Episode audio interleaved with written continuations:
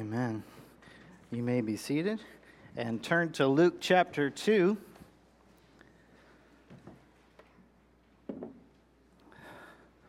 Luke chapter 2, that's where we want to spend our time together in the Word this morning. Luke chapter 2, verses 1 through 20.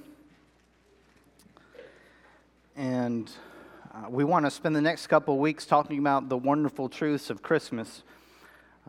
Christmas is one of those times of year where I think we are reminded. I was having a conversation this week about the reason I love Christmas. One of the reasons I love Christmas is that people actually want the old.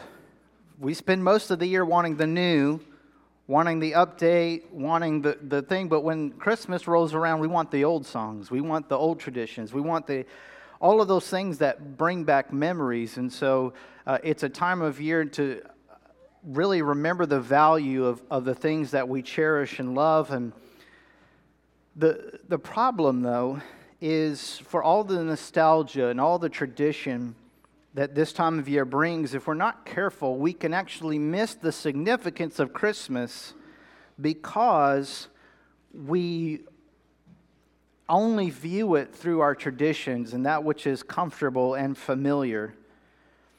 I think it's safe to say that Christmas matters more than perhaps many of us give credit.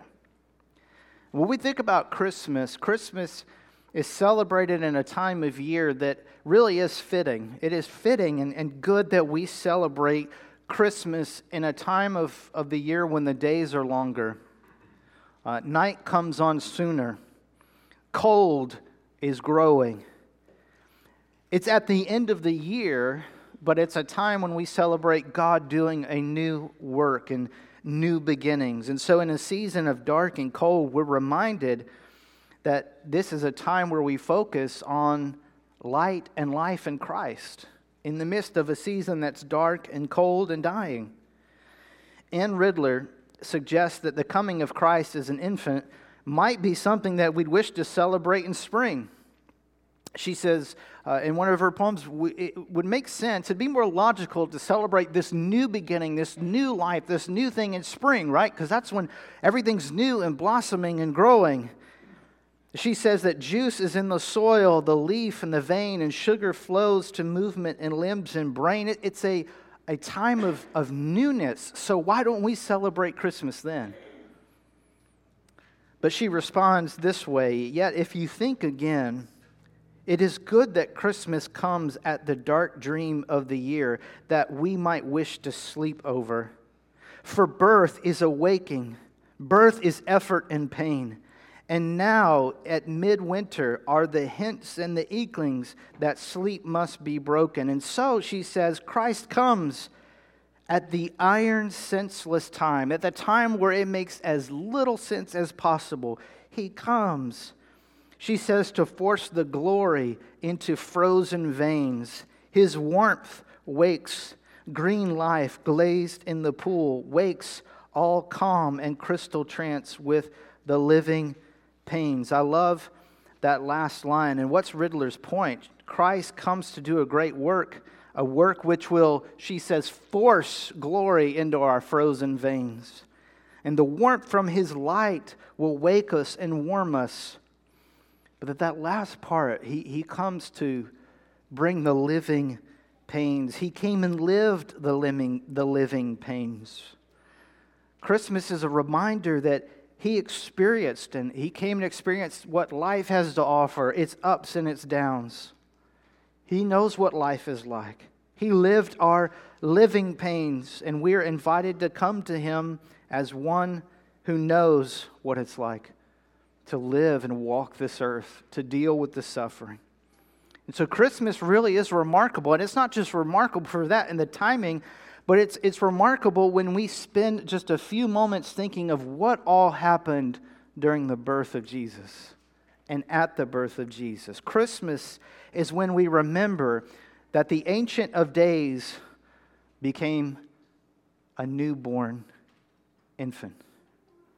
It's a time when we remember that the eternal Word became an infant who could not speak a word. As John Donne says, he's a preacher who lived from 1572 to 1631, he says, concerning Mary, he says, "Thou hast light in dark, and shutt'st in little room, immensity cloistered in thy dear womb." The immensity of God now put into a womb.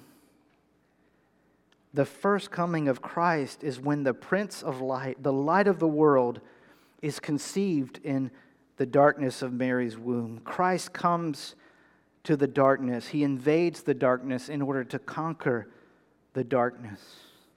So Christmas matters. Christmas matters precisely for all those reasons, but it also matters because of what many of you are going through now.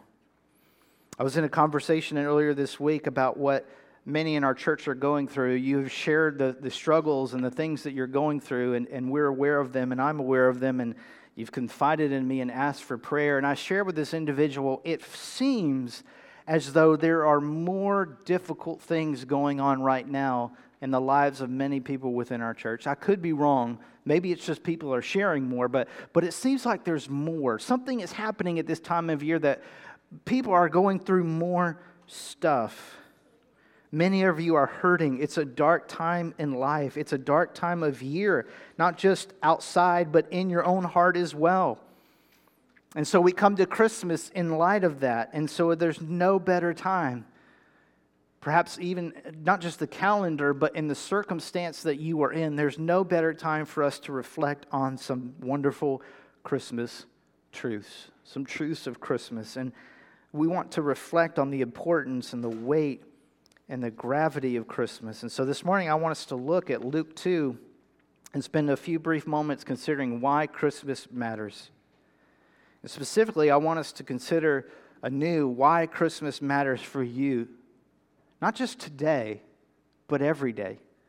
What are the implications of Christmas for you? I want you to leave here with a sense of why Christmas matters. Not just in December, but in July. Why does Christmas matter when you wake up and when you lie down? How does Christmas impact everything we go through as human beings living in a sinful, broken world? Think of it this way. I want to answer the question, how does Christmas help me when I'm heartbroken? What bearing does Christmas have when I received that terrible diagnosis, or when I heard that news I dreaded in my gut to hear, and I've actually heard it, and now my world is rocked? What does Christmas have to say to that? And so this morning I want us to consider one takeaway truth, what we're going to summarize out of Luke chapter 1, or chapter 2, verses 1 through 20. It's this: in Jesus, God comes historically and humbly to do a great work, which is good news of great joy for his people. Let me say that again. In Jesus, God comes historically and humbly to do a great work, which is good news of great joy for his people. So let's unpack this one takeaway truth and see how Luke shows us this. Luke chapter 2, beginning in verse 1, it says, "In those days a decree went out from Caesar Augustus that the whole empire should be registered. The first registration took place while Quirinius was governing Syria. So everyone went to be registered, each to his own town. Joseph also went up from the town of Nazareth in Galilee to Judea, to the city of David, which is called Bethlehem, because he was of the house and family line of David, to be registered along with Mary, who was engaged to him and was pregnant. While they were there, the time came for her to give birth. And then she gave birth to her firstborn son, and she wrapped him tightly in cloth and laid him in a manger, because there was no guest room available for them. In the same region, shepherds were staying out in the fields and keeping watch at night over their flock. Then an angel of the Lord stood before them, and the glory of the Lord shone around them, and they were terrified. But the angel said to them, 'Do not be afraid, for look, I proclaim to you good news of great joy that will be for all people. Today in the city of David, a Savior was born for you, who is the Messiah, the Lord. And this will be a sign for you. You will find a baby wrapped tightly in cloth and lying in a manger." Suddenly, there was a multitude of the heavenly hosts with the angel, praising God and saying, "Glory to God in the highest heaven, and peace on earth to people he favors." And when the angels had left them and had returned to heaven, the shepherds said to one another, "Let's go straight to Bethlehem and see what has happened, which the Lord has made known to us." They hurried off and found both Mary and Joseph and the baby who was lying in the manger. And after seeing them, they reported the message they were told about this child, and all who heard it were amazed at what the shepherds said to them. But Mary was treasuring up all these things in her heart and meditating on them. The shepherds returned, glorifying and praising God for all the things which they had seen and heard, which were just as they had been told. When we read this account, we see that Jesus comes historically and humbly. Notice the note that Luke strikes. Luke is writing a historical account. That's how he opens his gospel. And he says it's in the days when a decree goes out from Caesar Augustus and who is the governor. Jesus was born in time and in space and in history. What he came to do has application and implication for this world. Jesus took on flesh and bone, and he comes in time. Jesus actually came. Now, there are some that want to debate, some academics out there that want to debate that Jesus never existed. You cannot make a legitimate case that Jesus never existed. You simply cannot. You might make an argument about who he was. Was he really God? And you may not believe that he really was the Messiah. That's one thing. But historically, to say that Jesus never came is a little bit dishonest. But Jesus comes to do a great work, and he comes in time. What he does is meant to have a change in this world. Jesus did not come just to change some other world, some other place. He did not just come to get us into heaven. He came to change creation, to restore and redeem creation and people who are a part of his creation. And so he comes historically, but not just, he doesn't come just historically, he comes humbly. Look at verses 4 through 7. It says that he was born to Joseph and Mary, and they cannot find a place to stay, and so they have to go where the animals are, and they lay him in a manger when he's born. And so how can we not see that God came humbly in Christ? I mean, think about it. The God who was governing history actually becomes a part of history. Sinclair Ferguson says that he not only becomes a part of history, but God, the immense triune God, the Son of the second person of that Trinity, becomes a part of history, and not just a part of history, but the tiniest part of history. The one who threw the stars into their places, who created the vast cosmos, comes into the womb of the Virgin Mary through a secret work of the Holy Spirit. Christ came humbly, lowly. Paul tells us in Philippians that even though Jesus existed in the form of God, he did not consider equality with God as a thing to be exploited. Instead, he emptied himself by assuming the form of a servant, taking on the likeness of humanity. And when he had come as a man, he humbled himself by being obedient to the point of death, even death on the cross. So Jesus comes historically and humbly. Jesus enters the mess and the muddle of our world. He lived it. Sometimes you think Jesus is uncomfortable in the mess and muddle of your own life, but that's what he did, didn't he? He came and he lived. He lived under an oppressive government. He experienced opposition and mockery. He experienced tragic loss. He experienced abandonment by friends and family. He wept at the death of his friend Lazarus. He knew what it was like to be hungry. So he comes historically and humbly, but he also comes to be like us. Hebrews 2:27 says that he had to be like his brothers and sisters in every way so that he could become a merciful and faithful high priest pertaining to God to make a propitiation for the sins of the people. And then it says, for since he himself has suffered when he was tempted, he is able to help those who are tempted. And so think of it this way. Because Jesus came historically, because he came humbly, everything Jesus says to us, everything that Jesus promises us, comes with a certificate of authenticity. Jesus is not speaking as one who does not know. This is not like a mouse trying to console an elephant by saying, I know exactly what you're going through.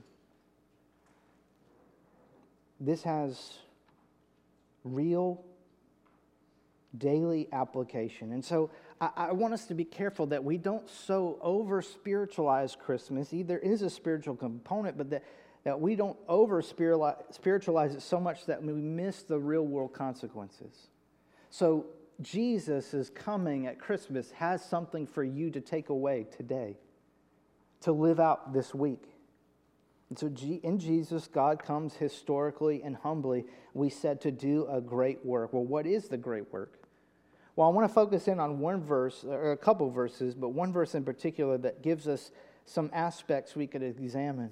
Look at verse 11. The angels proclaim to the shepherds, and they say, the angel says, don't be afraid, for look, I proclaim to you good news of great joy that will be for all the people.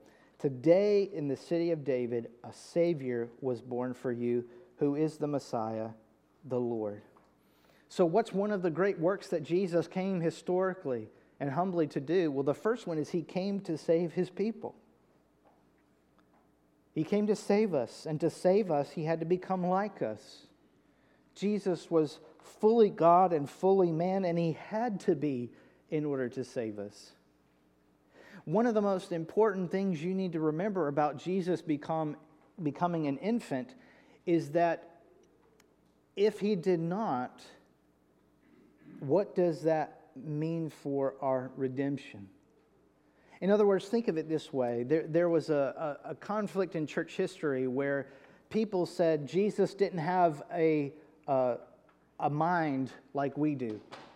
He did not have emotions like we do, or he did not have a heart and a will like we do. He did not have a nature like we do. And the danger is it was put this way, that which he has not assumed, he has not redeemed. So if there's any part of us as human beings that Jesus does not have, then that part is not redeemed. And so Jesus comes to redeem not just us, but all of us from birth to death. There is a very real implication that he had to come as an infant. He didn't drop out of heaven as a 30-year-old man, right? But he came and he redeemed every aspect of your life. You teenagers, anybody who's under 30, what would it say? What would you do if there was nothing about Jesus being born? Where would you find comfort? Where would you receive from Jesus that assurance that I know what that's like? You wouldn't have it. All you would have are the sayings of a 30-year-old man who had no idea what it's like to be a child, no idea what it was like to have a mother and a father, no idea any of that. And so he had to become like us. And the angel says that a Savior is born. So we do not, as the writer of Hebrews says in chapter 4, verse 15, we do not have a high priest who is unable to sympathize with our weakness, but one who has been tempted in every way as we are, and yet without sin. So he comes to save us. Save us from what? For what reason?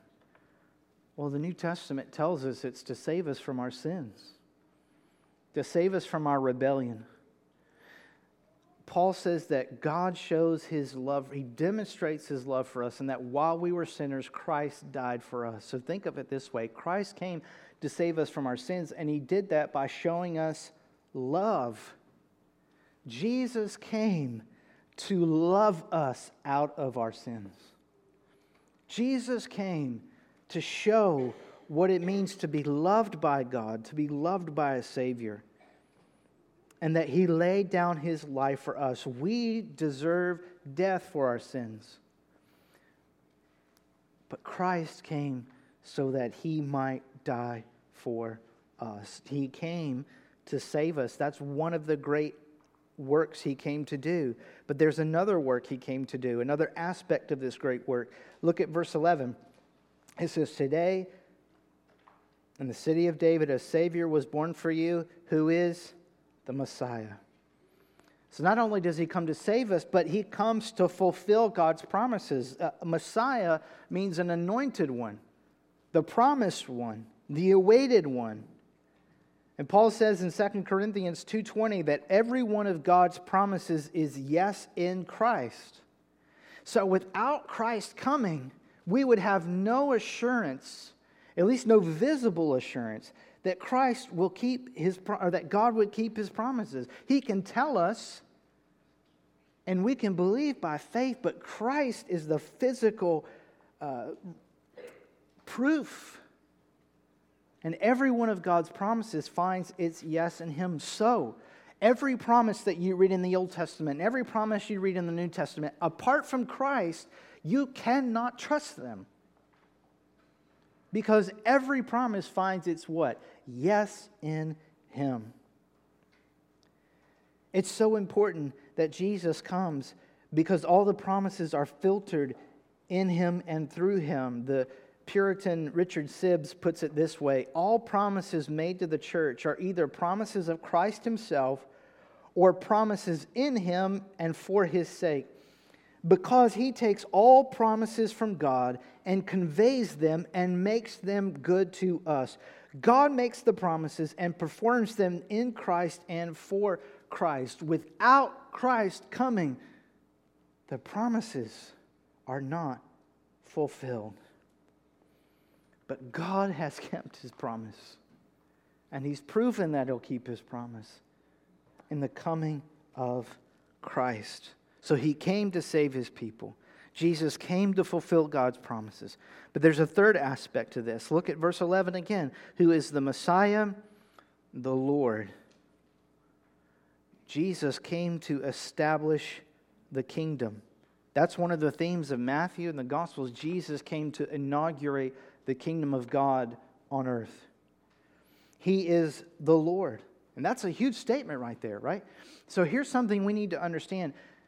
Jesus is not Lord because it's a title that He earned. He is Lord. Just the same way somebody is born into a royal family. They don't become royalty by earning qualifications. They're born into it. Jesus is born, and He is the Lord. He is Yahweh. And so He comes to establish a kingdom. He comes to wage war against the kingdom of darkness. He comes to conquer the kingdom of darkness. And He does that through the cross, through His death and resurrection. But there's one more aspect I want you to see. Jesus brings glory to God. Notice how many times glory shows up in this passage. And if you look at verse 8, it says the angels, the shepherds were out there, right? And an angel of the Lord stood before them. And then look, the glory of the Lord shone around them, right?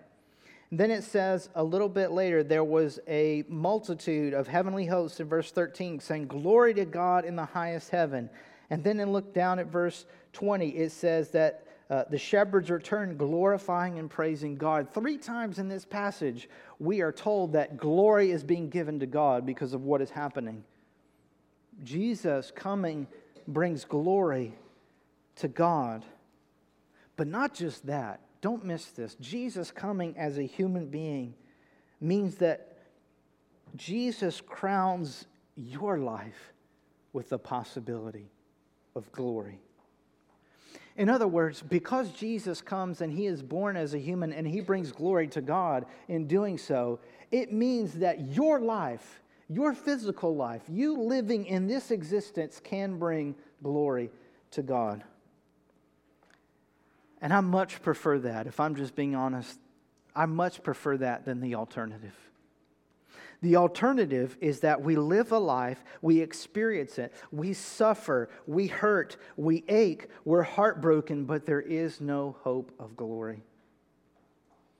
You see, when Jesus comes as a human being, it means that everything that we go through, there is a possibility that God can use it for His glory.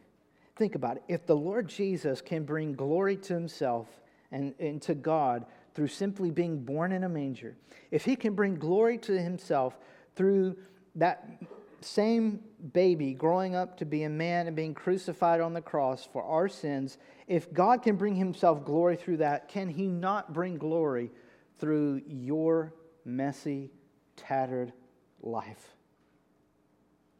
Apart from Christmas, there's only suffering and no glory. I mean, don't we pray that sometimes in difficult times? We just say, God, I don't know how, but use this for your glory somehow. Listen, if Christ has not come, that prayer is meaningless. There's no glory to be had if Christ has not come. But because of Christ, and only because of Christ, though we suffer, there is glory, because though He suffered, there is glory. In 1 Peter, Peter writes, "Rejoice insofar as you share Christ's sufferings, that you may also rejoice and be glad when His glory is revealed." Just the same way that Jesus connects God and man, there's God and there's man, and there's this huge gap in between. Jesus in the middle is the mediator. He's the bridge, and he spans the gap. But that's true of so many other things. The promises of God and man, and Jesus bridges the gap. But then there's the glory and the suffering, and there's this huge gap, and what bridges that gap between glory and suffering is Christ, such that we can rejoice and be glad, because when we suffer like Christ, we also have the promise that there will be glory. And so all of these points, these aspects of this great work, really point us beyond Christmas.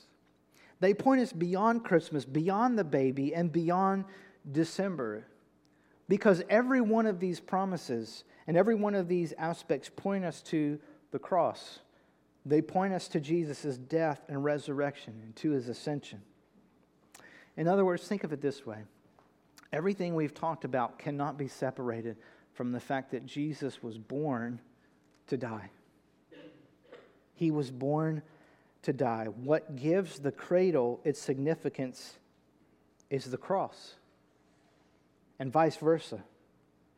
Think of it. What makes the womb so beautiful and meaningful is the tomb. And what makes the tomb so beautiful and meaningful is the womb.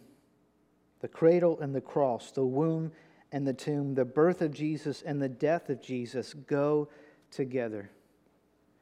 If I say peanut butter and, what do you say? Peanut butter and? Right. Nobody says peanut butter and mustard. If I say ham and? Right.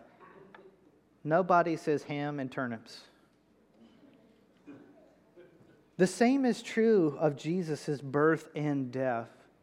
They are meant to go together. And so Jesus comes historically and humbly to do a great work, and we've talked about that great work, but it's a work which is good news of great joy for His people. So as we think about this and as we reflect on this, we begin to understand why the angels say it is a good news of great joy. Jesus is Emmanuel, God with us. He is God incarnate and in flesh. And so we say, why does Christmas matter? Because it is the dawning of hope and joy in the dark. It is light coming to those in darkness. And that's why the angel says there is good news. The angel says, don't be afraid. I bring you good news of great joy. Good news. What does it mean to bring good news of great joy? The angel is saying it is good news that will bring great joy. Good news that is the source of joy. And so the birth of Christmas, the birth of Jesus at Christmas, is the birth of joy. And so as dark as your times and your days may be, the birth of Christ is a cause for celebration. Christmas is good news because it's the revelation that God has come in history and in time to save us from our sins, to fulfill His promises, to establish the kingdom, and to bring Himself glory. And so what are we to do with this news of great joy? Sometimes we're so application-oriented when we come and hear a sermon, but sometimes there are sermons that there's not so much something for you to do. There's something for you to receive. There's something for you to rest in, to take to heart. It's like if you stepped outside on a warm morning and you stepped out into the sun. For me to give you some kind of application, something for you to do, would be like me telling you to go outside and stand in the sun and then make yourself warm. If you just stand there, you will be warmed, right? And so what do we do with this good news of great joy? We rest, we rejoice, we receive it, we let it wash over us, we sit and be thankful. Because let's be honest, if there was ever a reason that God could abandon us, leave us for dead, let us wallow in our own misery, would it not be because we rebelled against Him? That we sinned against Him, that we were His enemies?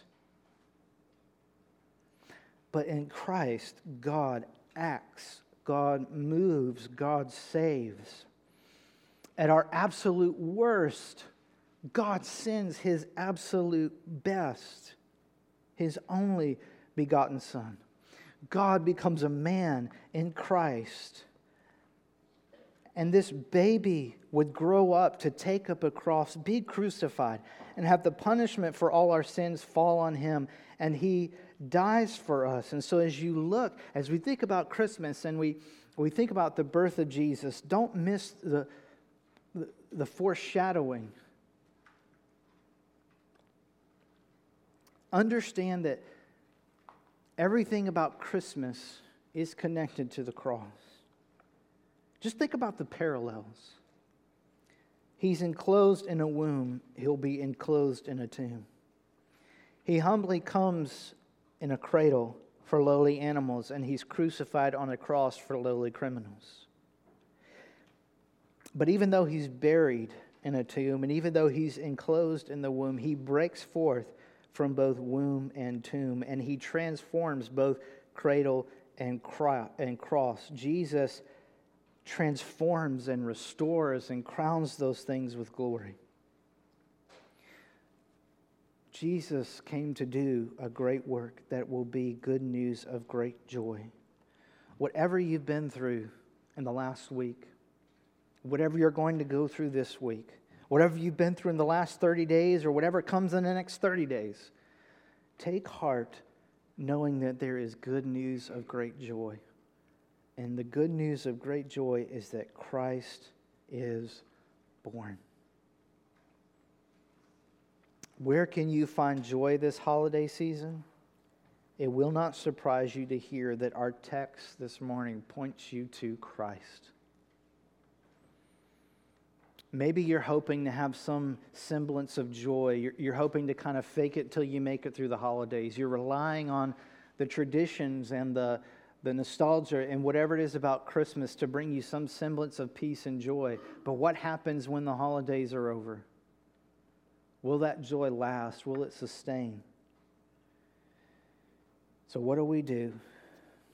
We rejoice in the birth of Christ and celebrate the good news that brings joy, that Christ is born. Let's pray together. Heavenly Father, we thank You for Jesus coming and Lord Jesus, thank you that you condescended and you came in human flesh and lived a life without sin, such that when you died on the cross, it was not for any of your sins that you were punished. It was for the sins of your people. And Lord, that is good news of great joy, because it means that no matter how dark the day is, the light will come. No matter what we go through and what we suffer, the glory will come. No matter how many kingdoms and no matter how the kingdoms of this world set themselves up against you, in the end, they will all fall and all will bow before King Jesus. And God, no matter how hopeless and dark and senseless the world becomes, you have fulfilled every single one of your promises in Christ. God, when we take a moment and reflect on what Christmas means, these few wonderful truths of Christmas, God, we sense welling up within us joy. Lord, perhaps there's somebody here this morning who would say that they don't have that joy that is an undercurrent through all that this world can throw at us. Perhaps they've never trusted Christ as their Savior. God, help them to see that they're sinners, separated from you, but that they can have forgiveness and joy by trusting Christ as their Savior, that they would believe and rest that Jesus died on the cross and paid the penalty for their sins, and God, that they would ask to be forgiven. And Lord, for those of us who are believers, we receive that good news. God, let it be implanted deep within our hearts and bring us great joy every day. In Jesus' name we pray. Amen.